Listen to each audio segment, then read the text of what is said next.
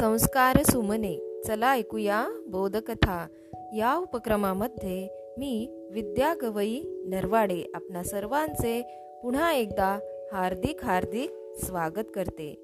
बालमित्रांनो आपण ऐकत आहोत सादाको आणि कागदी बगळे ही कथा.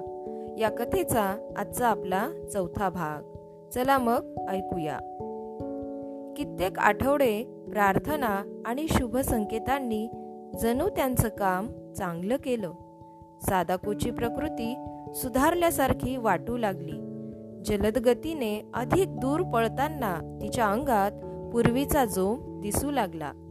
फेब्रुवारीत कुडकुडणाऱ्या थंडीत मात्र एके दिवशी सगळं संपलं. सादाको शाळेच्या मैदानात धावत होती. एकदम सगळं तिच्या भोवती गरगरू लागलं आणि ती मैदानावर कोसळली. जवळचे एक शिक्षक तिच्या मदतीला धावले. मला वाटतं मला जरा थकवा आलाय. खोल आवाजात सादाको म्हणाली. ती उभी राहण्याचा प्रयत्न करू लागली परंतु तिचे पाय डळमळू लागले आणि ती पुन्हा खाली पडली. शिक्षकांनी मिसूला वडिलांना घरी निरोप देण्यासाठी पाठवले. आपलं केश कर्तनाचं दुकान तसंच सोडून ते धावत आले आणि सादाकोला रेड क्रॉस हॉस्पिटलमध्ये घेऊन आले. दवाखान्याची इमारत बघताच तिच्या पोटात भीतीचा गोळा उठला. अनुभवामुळे जायबंदी झालेल्या रोग्यांचा तो विशेष भाग होता. क्षणभरात सादाकुला तपासणी विभागात दाखल केलं गेलं. तेथील परिचारिकेनं तिचं रक्त तपासणी करता घेतलं. छातीचा एक्सरे काढला. डॉक्टर नुमतांनी तिला हळुवारपणे तपासले. अनेक प्रश्न विचारले. आणखी तीन डॉक्टर आले आणि तिला तपासले. तिघांपैकी एकाने तिचे डोके हलवले आणि हळुवारपणे तिच्या केसांना थोपटले. एवढ्या वेळात सादाकोच्या कुटुंबातील सगळी माणसं दवाखान्यात जमा झाली. तिचे आई बाबा डॉक्टरांच्या खोलीत होते. त्यांची कुजबूज सादाकोला अस्पष्ट ऐकू येत होती. मध्येच तिची आई किंचाळली लुकेमिया हे शक्य नाही.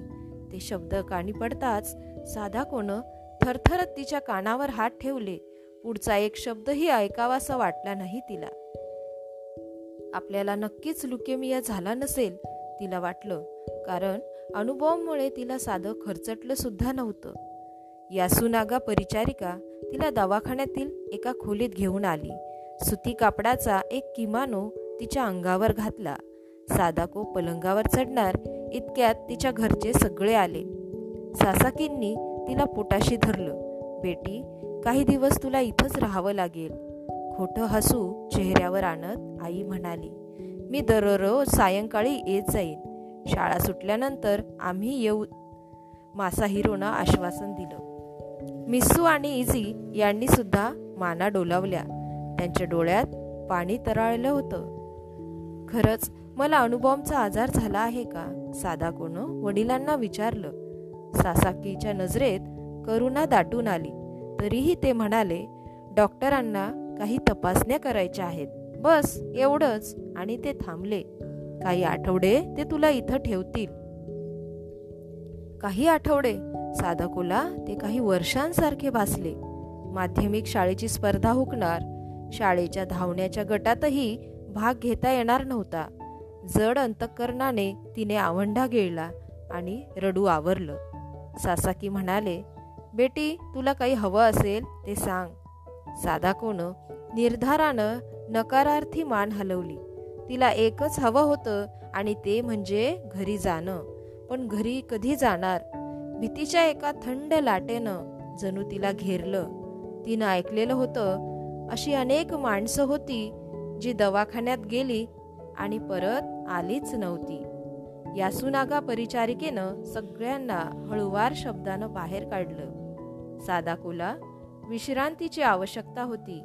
जेव्हा सादाको एकटी उरली तेव्हा तिने उशीत तोंड लपवले आणि खूप वेळ ओक्साबोक्षी रडू लागली.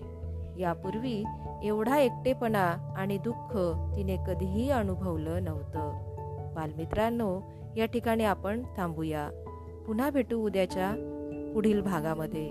तोपर्यंत घरी राहा सुरक्षित राहा आणि मास्क वापरा. धन्यवाद.